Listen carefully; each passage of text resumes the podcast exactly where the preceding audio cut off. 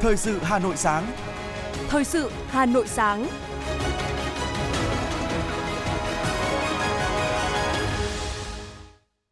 Kính chào quý vị và các bạn. Bây giờ là chương trình thời sự của Đài Phát thanh Truyền hình Hà Nội. Chương trình sáng nay, thứ sáu ngày mười bảy tháng mười một năm hai nghìn không trăm hai mươi ba có những nội dung chính sau đây. Nhiều hoạt động tôn vinh các tập thể, cá nhân xuất sắc ngành giáo dục nhân kỷ niệm Ngày Nhà giáo Việt Nam. Từ hôm nay, với sáu mươi sự kiện hoạt động, lễ hội thiết kế sáng tạo Hà Nội hai không hai ba sẽ thực sự trở thành nơi giao lưu, kết nối và giới thiệu những hoạt động sáng tạo của các lĩnh vực. Chuẩn bị vận hành tuyến City Tour không ba Thăng Long thắng cảnh. Phần tin thế giới có những sự kiện nổi bật, lạm phát phủ bóng tình hình mua sắm cuối năm trên thế giới. Mỹ thu giữ lượng hàng hiệu giả hơn một phẩy ba tỷ đô la Mỹ, có giá trị kỷ lục trong lịch sử. Sau đây là nội dung chi tiết. Chiều qua, trong khuôn khổ chương trình Chia sẻ cùng thầy cô năm hai nghìn không trăm hai mươi ba, Bộ Giáo dục và Đào tạo tổ chức gặp mặt năm mươi tám nhà giáo tiêu biểu. Phát biểu tại buổi gặp mặt, Thứ trưởng Bộ Giáo dục và Đào tạo Ngô Thị Minh biểu dương những thành quả, cống hiến, đóng góp của năm mươi tám thầy cô đại diện cho giáo viên trên cả nước, từ vùng sâu, vùng xa về tham dự chương trình Chia sẻ cùng thầy cô năm hai nghìn không trăm hai mươi ba. Theo Thứ trưởng Ngô Thị Minh, các thầy cô được chọn tuyên dương trong chương trình luôn tích cực, không quản ngày đêm vì học sinh thân yêu từ mầm non đến trung học phổ thông. Nhiều thầy cô có bố mẹ bệnh tật, chồng công tác xa, có thầy cô đã vượt qua những thử thách như thiếu thốn cơ sở vật chất, điều kiện ăn ở, đi lại để bám trường, bám lớp. Có người đã hy sinh cả tuổi thanh xuân để gắn bó, mang con chữ đến cho học trò. Tại buổi gặp mặt, năm mươi tám thầy cô giáo tiêu biểu đã vinh dự nhận bằng khen của Bộ trưởng Bộ Giáo dục và Đào tạo. Lễ tuyên dương chương trình Chia sẻ cùng thầy cô năm hai nghìn không trăm hai mươi ba diễn ra tối nay ngày mười bảy tháng mười một tại nhà hát Tuổi Trẻ Hà Nội. Ủy ban nhân dân quận Hai Bà Trưng vừa tổ chức lễ kỷ niệm bốn mươi mốt năm Ngày Nhà giáo Việt Nam và tuyên dương điển hình tiên tiến nhà giáo tiêu biểu năm học hai nghìn không trăm hai mươi hai - hai nghìn không trăm hai mươi ba. Trong những năm qua, ngành giáo dục và đào tạo quận Hai Bà Trưng đã không ngừng đổi mới, trở thành một trong những điểm sáng của ngành giáo dục và đào tạo thủ đô. Phòng Giáo dục và Đào tạo quận vinh dự được Ủy ban nhân dân thành phố tặng cờ thi đua, thi đua xuất sắc của thành phố. Nhiều tập thể và cá nhân được tặng bằng khen của Bộ Giáo dục và Đào tạo,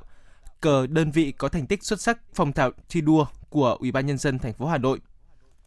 Dịp này, nhiều tập thể, nhà trường và nhiều nhà giáo tiêu biểu đạt giải trong các kỳ thi và cuộc thi cấp quốc gia, cấp thành phố, cấp quận đã được vinh danh. Lãnh đạo quận Hai Bà Trưng cũng đã tặng hoa tri ân các nhà giáo nhân dân, nhà giáo ưu tú, các thế hệ lãnh đạo ngành giáo dục và đào tạo quận qua các thời kỳ. Các cán bộ quản lý ngành giáo dục và đào tạo quận được nghỉ chế độ năm hai nghìn không trăm hai mươi ba. Ủy ban nhân dân quận Long Biên cũng đã tổ chức lễ tuyên dương khen thưởng các điển hình tiên tiến nhà giáo tiêu biểu năm hai nghìn không trăm hai mươi ba, kỷ niệm bốn mươi mốt năm Ngày Nhà giáo Việt Nam hai mươi tháng mười một, hai mươi năm thành lập và phát triển ngành giáo dục quận Long Biên đã ghi nhận những bước phát triển vượt bậc. Từ năm mươi lăm trường học, đến nay trên địa bàn quận đã có một trăm bốn mươi hai trường, tăng hai phẩy sáu lần so với năm hai nghìn không trăm lẻ ba. một trăm phần trăm các trường được đầu tư trang thiết bị, cơ sở vật chất hiện đại. Trong dịp này, ngành giáo dục đào tạo quận Long Biên cũng đã tuyên dương khen thưởng các điển hình tiên tiến, nhà giáo tiêu biểu năm hai nghìn không trăm hai mươi ba. Trường Trung học cơ sở Ái Mộ vinh dự đón nhận huân chương lao động hạng nhất, bốn đơn vị được nhận bằng khen của Thủ tướng Chính phủ, bốn đơn vị được nhận cờ thi đua xuất sắc dẫn đầu thành phố. Năm học hai nghìn không trăm hai mươi hai - hai nghìn không trăm hai mươi ba, ngành giáo dục và đào tạo huyện Mỹ Đức đã đổi mới mạnh mẽ công tác quản lý, công tác cán bộ, quán triệt sâu sắc việc học tập và làm theo tư tưởng, đạo đức, phong cách Hồ Chí Minh, tập trung thực hiện tốt chương trình giáo dục phổ thông hai nghìn không trăm mười tám, tích cực thực hiện chuyển đổi số, xây dựng khối đoàn kết, tạo được phong trào thi đua sâu rộng trong cán bộ, giáo viên và học sinh. một trăm phần trăm giáo viên các trường chủ động soạn giảng bằng giáo án điện tử. Nhiều thầy cô giáo đã lập website tự học, giúp các em khai thác tốt hơn các kiến thức trên môi trường số.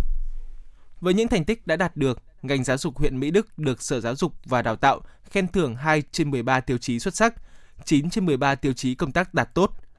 Với những nỗ lực trong thi đua giảng dạy, ngành giáo dục đào tạo huyện Mỹ Đức đã được tặng cờ thi đua của Chính phủ, bằng khen của Bộ Giáo dục và Đào tạo, Ủy ban nhân dân thành phố, giấy khen Ủy ban nhân dân huyện cho các tập thể, cá nhân có thành tích xuất sắc trong các phong trào thi đua ngành giáo dục và đào tạo huyện.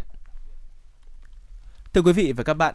thời gian qua, Hà Nội đã triển khai tốt công tác chuyển đổi số trong ngành giáo dục, tạo điều kiện thuận lợi cho nhà trường, giáo viên, học sinh cũng như phụ huynh. Nhờ đó, nâng cao chất lượng giáo dục, đưa Hà Nội trở thành một trong những địa phương đi đầu cả nước về triển khai các hoạt động chuyển đổi số trong lĩnh vực giáo dục và đào tạo, ghi nhận của phóng viên Minh Thơm. Trong tiết STEAM của môn vật lý bằng thiết bị điện thoại thông minh cùng một số thiết bị công nghệ, các nhóm học sinh mười một A bốn trường Trung học phổ thông Phan Huy Chú dễ dàng tạo ra một sản phẩm tự động như thiết bị đo cường độ sáng, đo nhiệt độ môi trường, quạt công cộng tự động bật tắt theo nhiệt độ môi trường, đèn công cộng tự động bật tắt khi trời tối hoặc sáng.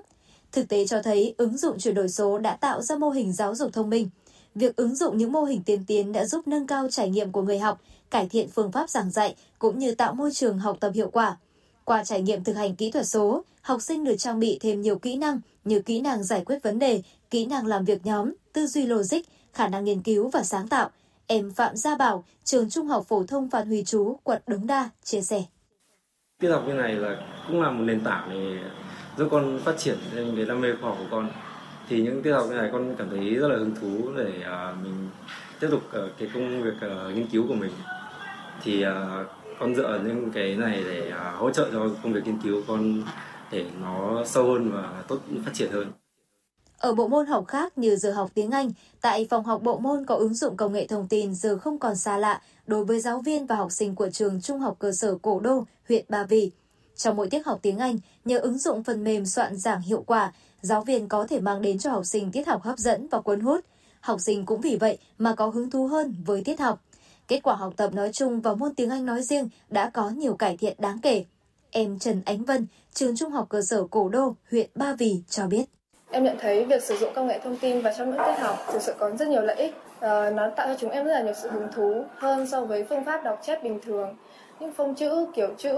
hiệu ứng, tranh ảnh có tính tạo hình rất là cao và từ đó gây tạo sự lôi cuốn và sự chú ý hơn cho chúng em đối với bài học, và đồng thời còn tăng sự tương tác giữa học sinh và giáo viên. Hay trong tiết học với chủ đề tự sắp xếp đồ dùng ngăn nắp, cô giáo Xuân Hà, giáo viên trường tiểu học Lê Văn Tám, quận Hai Bà Trưng đã sử dụng thiết bị giáo dục iPro Smart Class và iPro Class đê ích để đo cảm xúc của các em học sinh khi tiếp thu bài học. Với thiết bị dạy học thông minh này, giáo viên không cần phải nói đi nói lại quá nhiều lần cùng một bài giảng. Tiết học sẽ chỉ còn khoảng từ ba mươi đến năm mươi phần trăm bài giảng lý thuyết. Thời gian còn lại học sinh sẽ tự học nhóm, thực hành trải nghiệm với sự trợ giúp của công nghệ theo phương pháp lớp học đảo ngược dưới sự định hướng của giáo viên. Qua phần mềm ứng dụng này, học sinh sẽ không bị quên kiến thức nếu không nghe kịp cô giáo giảng bài. Từ những ví dụ thực tế nêu trên, có thể thấy công nghệ số có tác dụng rất lớn trong việc nâng cao chất lượng giáo dục. Đặc biệt là trong chương trình giáo dục phổ thông năm hai nghìn không trăm mười tám, khi dịch covid mười chín diễn ra,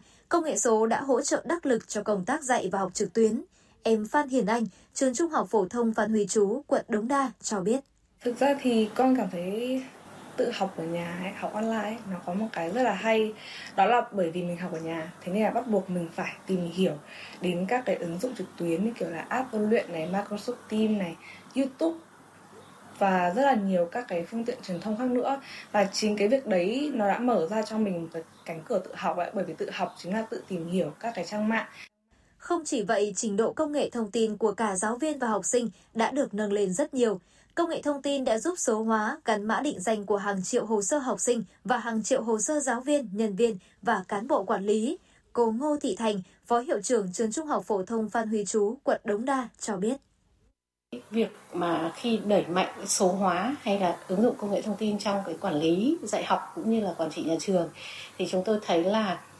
về cái hiệu suất của công việc và về cái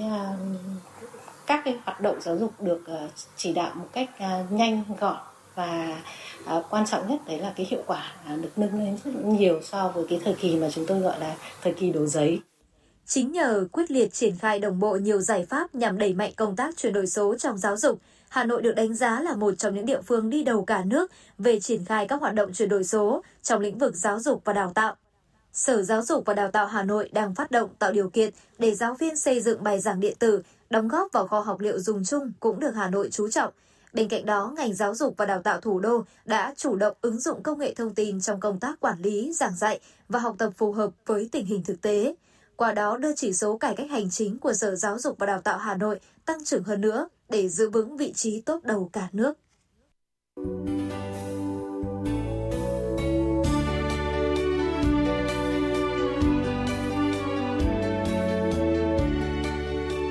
Uống nước nhớ nguồn, tôn sư trọng đạo, truyền thống tốt đẹp đó đã trở thành một đạo lý cao cả, thiêng liêng, thấm sâu vào trong nhận thức, tình cảm của mỗi người dân Việt Nam.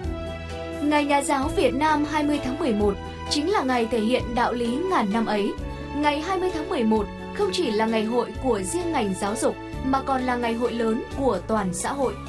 Đây là ngày hội quan trọng nhằm tôn vinh nghề dạy học, tôn vinh các nhà giáo, những người làm công tác giáo dục, đồng thời thể hiện sự quan tâm của toàn xã hội đối với những kỹ sư tâm hồn, biểu thị truyền thống hiếu học của dân tộc Việt Nam ta. Chương trình Dòng Thời gian tháng mười một với chủ đề Bụi Phấn do Đài Hà Nội tổ chức sẽ được truyền hình trực tiếp trên kênh một, phát thanh ép em chín mươi sáu và các nền tảng số của Đài Hà Nội vào hai mươi giờ Chủ nhật ngày mười chín tháng mười một năm hai nghìn không trăm hai mươi ba. Mời quý vị thính giả cùng đón nghe.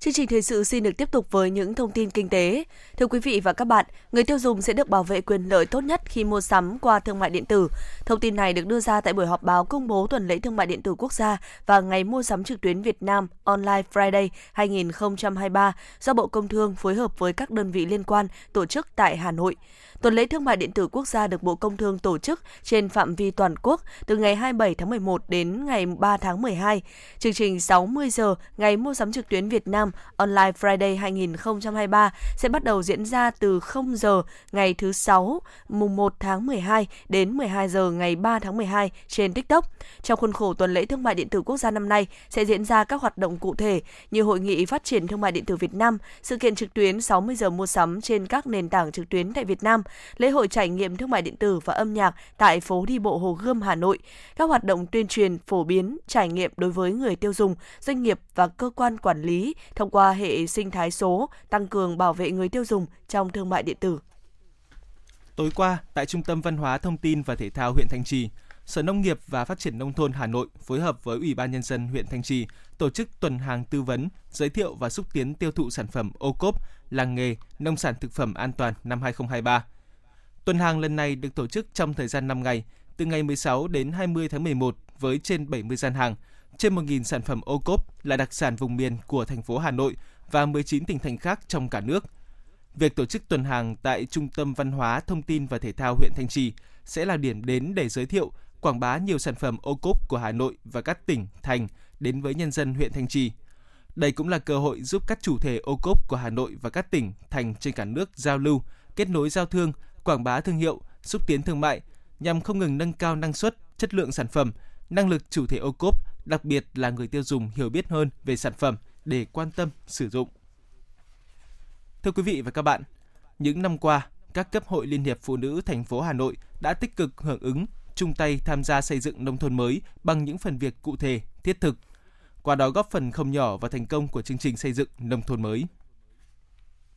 Mô hình trồng rau theo hướng hữu cơ của gia đình hội viên Nguyễn Thị Hạnh, xã Long Xuyên là một trong nhiều mô hình phát triển kinh tế của hội viên Hội Liên hiệp Phụ nữ huyện Phúc Thọ đã và đang góp phần thúc đẩy quá trình thực hiện chương trình xây dựng nông thôn mới nâng cao, nông thôn mới kiểu mẫu của huyện. Đến nay, trang trại của gia đình chị đã đưa ra thị trường những sản phẩm rau sạch và đảm bảo cho sức khỏe, tạo công ăn việc làm cho chị em phụ nữ trong xã tham gia sản xuất, thu hoạch, sơ chế rau, đảm bảo đúng quy trình. Nguồn tiêu thụ sản phẩm của đơn vị vẫn ổn định qua đơn đặt hàng của các đơn vị, bếp ăn tập thể và các siêu thị tại thị xã Sơn Tây.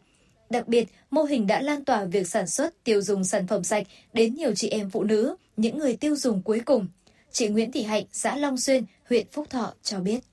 Hợp tác xã chúng tôi là sản xuất rau củ quả an toàn, quảng bá cái thương hiệu sản phẩm cho những người tiêu dùng, người ta biết đến cái thương hiệu của hợp tác xã. Chúng tôi rất là mong muốn là được tiếp cận được rất với những cái người tiêu dùng, đem những cái sản phẩm này tới các chị em phụ nữ ở trên thủ đô là có cái sản phẩm sạch phục vụ cho cái đời sống sinh hoạt của chị em thủ đô là. Bằng những việc làm cụ thể như phát triển các tổ hợp tác và hợp tác xã, tham gia xây dựng nông thôn mới, hiến đất làm đường, chuyển đổi cơ cấu kinh tế, vật nuôi cây trồng, thực hiện dồn ô đổi thửa, Hội Liên hiệp Phụ nữ các cấp đã có các biện pháp cụ thể, phù hợp, giúp đỡ một trăm phần trăm hộ nghèo do phụ nữ làm chủ. Tín chấp của hội viên vay với số vốn trên tám nghìn tỷ đồng từ các ngân hàng.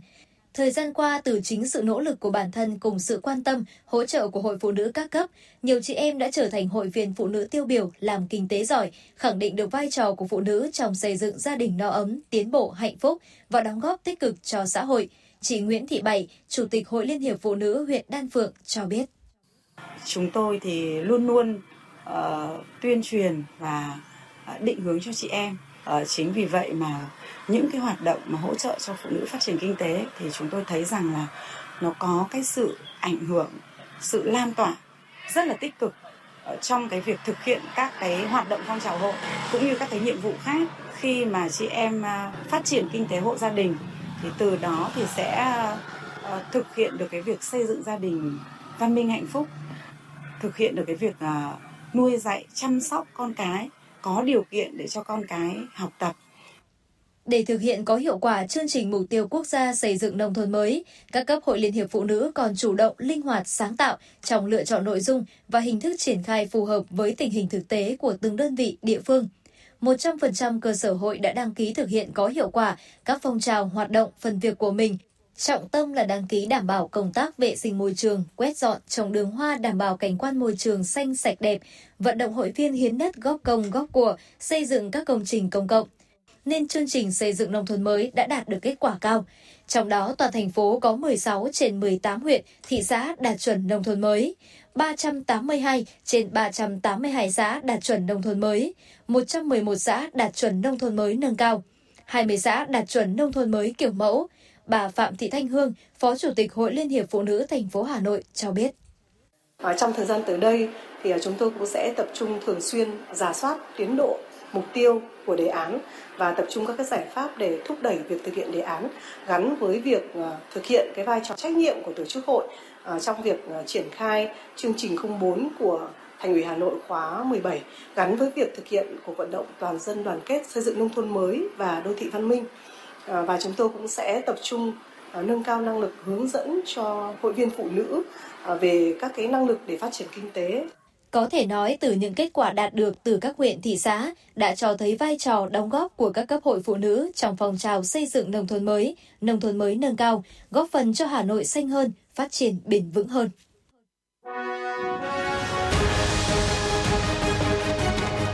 Thời sự Hà Nội, nhanh, chính xác, tương tác cao. Thời sự Hà Nội, nhanh, chính xác, tương tác cao.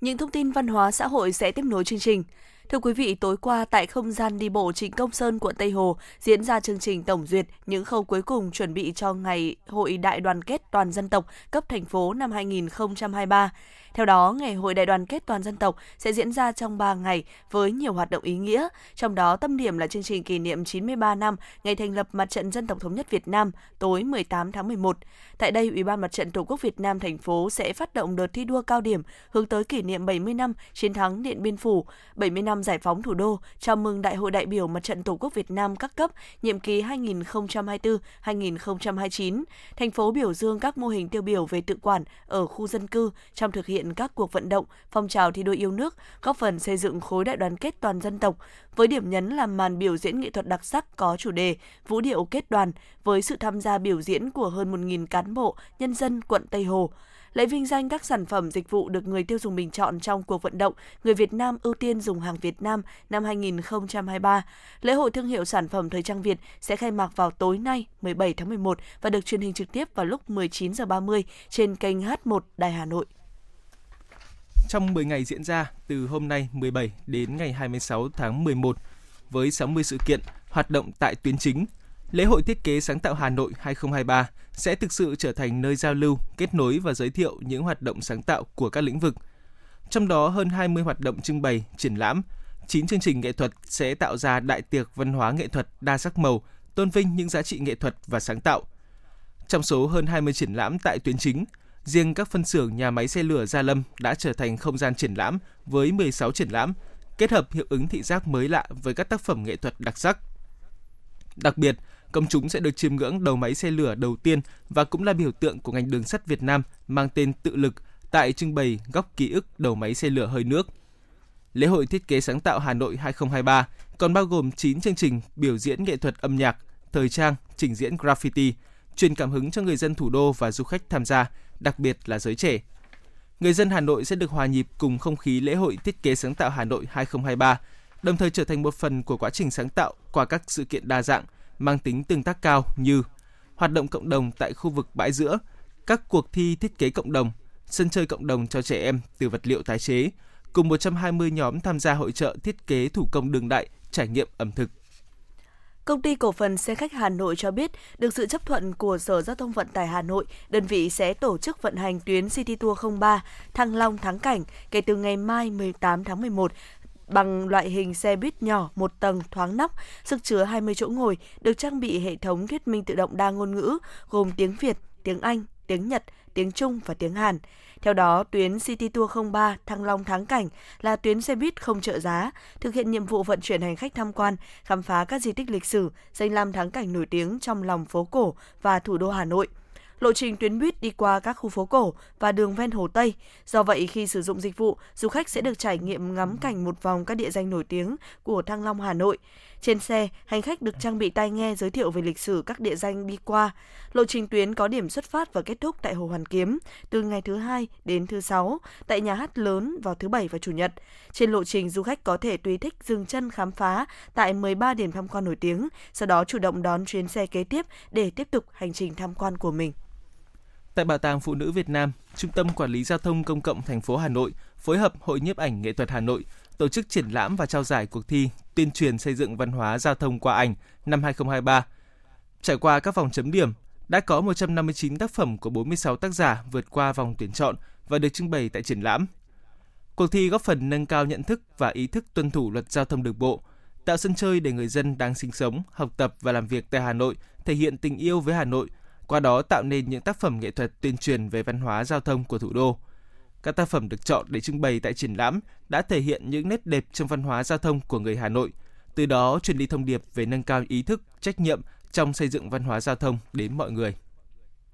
Công đoàn ngành y tế Hà Nội tổ chức hội nghị triển khai quán triệt nghị quyết Đại hội Công đoàn thành phố Hà Nội lần thứ mười bảy, nhiệm kỳ hai nghìn không trăm hai mươi ba đến hai nghìn không trăm hai mươi tám và luật thực hiện dân chủ ở cơ sở năm hai nghìn không trăm hai mươi hai. Tại hội nghị, Chủ tịch Công đoàn ngành y tế Hà Nội Trịnh Tố Tâm cho biết, sau Đại hội Công đoàn ngành y tế Hà Nội lần thứ mười bảy, nhiệm kỳ hai nghìn không trăm hai mươi ba đến hai nghìn không trăm hai mươi tám, Công đoàn ngành y tế đã ban hành chương trình hành động nhằm nâng cao nhận thức và hành động cho các đoàn viên và người lao động, tiếp tục thúc đẩy phong trào thi đua trong toàn ngành, quyết tâm thực hiện những mục tiêu của ngành đã đề ra. Ngoài ra, Công đoàn ngành y tế đã triển khai xuống các cấp chăm lo bảo vệ quyền và lợi ích chính đáng của đoàn viên và người lao động, trong đó tập trung vào mười hai nhóm chỉ tiêu, mười nhóm giải pháp đề ra trong nhiệm kỳ hai nghìn không trăm hai mươi ba đến hai nghìn không trăm hai mươi tám. Hội chợ dược liệu, y dược cổ truyền và các sản phẩm từ dược liệu toàn quốc lần thứ hai năm hai nghìn không trăm hai mươi ba do Cục Quản lý Y Dược Cổ truyền Bộ Y tế và Viện Y Dược Quân dân Y Việt Nam tổ chức sẽ diễn ra từ ngày hai mươi đến hai mươi ba tháng mười hai tại Hà Nội. Thông tin được đưa ra tại buổi thông tin báo chí về hội chợ dược liệu, y dược cổ truyền và các sản phẩm từ dược liệu toàn quốc lần thứ hai năm hai nghìn không trăm hai mươi ba. Ông Nguyễn Thế Thịnh, Cục trưởng Cục Quản lý Y Dược Cổ truyền Bộ Y tế cho biết, việc tổ chức hội chợ về dược liệu, y dược cổ truyền và các sản phẩm từ dược liệu sẽ tạo ra kênh kết nối cung, cầu cho các đơn vị trong việc hình thành chuỗi giá trị và liên kết giữa nhà quản lý, nhà nông, doanh nghiệp và người sử dụng. Đồng thời, tuyên truyền, quảng bá, giới thiệu được sâu rộng hơn nữa các sản phẩm dược liệu sạch, an toàn, chất lượng đến người tiêu dùng. Hội chợ được tổ chức lần này cũng góp phần từng bước nâng cao nhận thức của người dân trong việc tìm hiểu rõ nguồn gốc, xuất xứ của các bệnh dược liệu, thuốc từ dược liệu, sản phẩm chăm sóc sức khỏe trong quá trình ngăn ngừa bệnh tật. Công an huyện Ba Vì, thành phố Hà Nội cùng Công an tỉnh Phú Thọ phối hợp kiểm tra và phát hiện hai phương tiện tàu khai thác cát nghi khai thác trái phép trên sông Hồng thuộc địa bàn xã Cổ Đô, huyện Ba Vì. Cụ thể, hai phương tiện có các thiết bị khai thác cát mang số hiệu H N không chín một chín, số đăng kiểm V R không tám không một hai tám hai một và phương tiện tàu chở cát mang số hiệu T H một một hai, số đăng kiểm V R một sáu không bốn không một chín bốn với lượng cát gần đầy mạn tàu. Ngay sau khi phát hiện, lực lượng chức năng đã lập biên bản, đưa các phương tiện này về khu vực sông gần công an huyện để xác minh, làm rõ. Được biết, trên địa bàn xã Cổ Đô không có mỏ khai thác cát nào được cấp phép khai thác.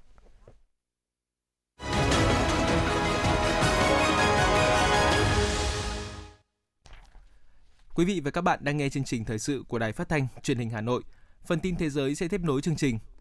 Bang New Hampshire tuyên bố ngày hai mươi ba tháng một năm 20 hai mươi tư, bang này sẽ tiến hành cuộc bầu cử sơ bộ, chọn lựa ứng cử viên Đảng Dân Chủ ra tranh cử Tổng thống Mỹ nhiệm kỳ tới. Theo truyền thống, mỗi khi đến kỳ bầu cử Tổng thống tại Mỹ, dư luận thường tập trung theo dõi các bang Iowa và New Hampshire là những bang mở màn. Qatar đã kêu gọi ngay lập tức mở cuộc điều tra quốc tế có Liên Hợp Quốc giám sát về chiến dịch vây ráp của Israel tại các cơ sở y tế ở dải Gaza. Tuyên bố của Bộ Ngoại giao Qatar nêu rõ, cộng đồng quốc tế cần thực hiện các biện pháp nhanh chóng và quyết đoán để ngăn chặn các hành động có thể gây nguy hại cho dân thường. Các công ty quốc phòng Trung Âu đang đàm phán các thỏa thuận mới để bán thêm vũ khí, thiết bị quân sự và các dịch vụ có liên quan ở châu Phi, trong bối cảnh họ tìm cách thu hút khách hàng đang muốn thay thế nguồn cung từ Nga. Mặc dù là một phần của Liên minh phương Tây NATO, nhưng các cựu thành viên Hiệp ước Hữu nghị, Hợp tác và Tương trợ như Cộng hòa Séc từ lâu luôn cung cấp vũ khí ổn định cho các nước châu Phi và do đó có đủ điều kiện để bảo trì hoặc nâng cấp các hệ thống đó.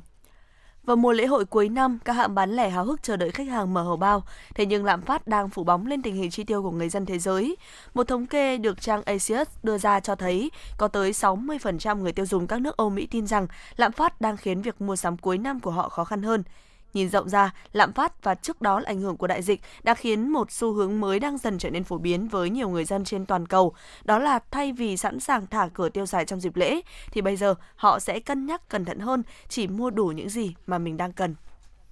Theo France hai mươi tư, các công tố viên New York, Mỹ đã công bố vụ bắt giữ hàng hiệu giả có giá trị kỷ lục trong lịch sử nước này, gồm khoảng hai trăm mười chín nghìn túi xách, giày, quần áo, trị giá hơn một phẩy ba tỷ đô la Mỹ.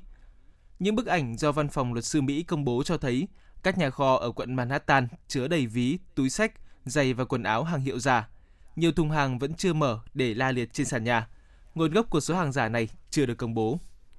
Các chuyên gia cảnh báo nắng nóng cực đoan và mưa bất thường do biến đổi khí hậu làm gia tăng số ca mắc bệnh sốt xuất huyết tại nhiều khu vực rộng lớn ở châu Á. Hiện Bangladesh đã ghi nhận số ca tử vong lên hơn một nghìn người, tức là gấp gần bốn lần so với tổng số ca tử vong vì dịch bệnh này trong cả năm ngoái. Ở khu vực Đông Nam Á, vốn hứng chịu nhiều đợt nắng nóng trên diện rộng trong những tháng mùa hè qua, Thái Lan ghi nhận số ca sốt xuất huyết tính từ đầu năm đến nay tăng gấp ba lần so với cùng kỳ năm ngoái. Còn số ca bệnh sốt xuất huyết ở Malaysia tăng gấp đôi so với cùng kỳ năm ngoái. Tổ chức Y tế Thế giới cho biết thế giới đã ghi nhận bốn phẩy hai triệu ca mắc bệnh sốt xuất huyết trong năm hai nghìn không trăm hai mươi hai, cao gấp tám lần so với số liệu của năm hai nghìn.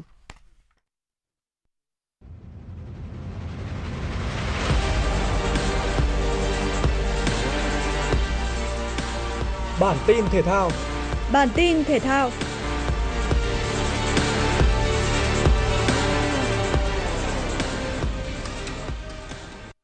Giải đấu Nedbank Golf Challenge hai nghìn không trăm hai mươi ba diễn ra trên sân Gary Player Country Club Sun City, Nam Phi, quy tụ nhiều golfer hàng đầu đang thi đấu trên pê giê a Tour tham dự.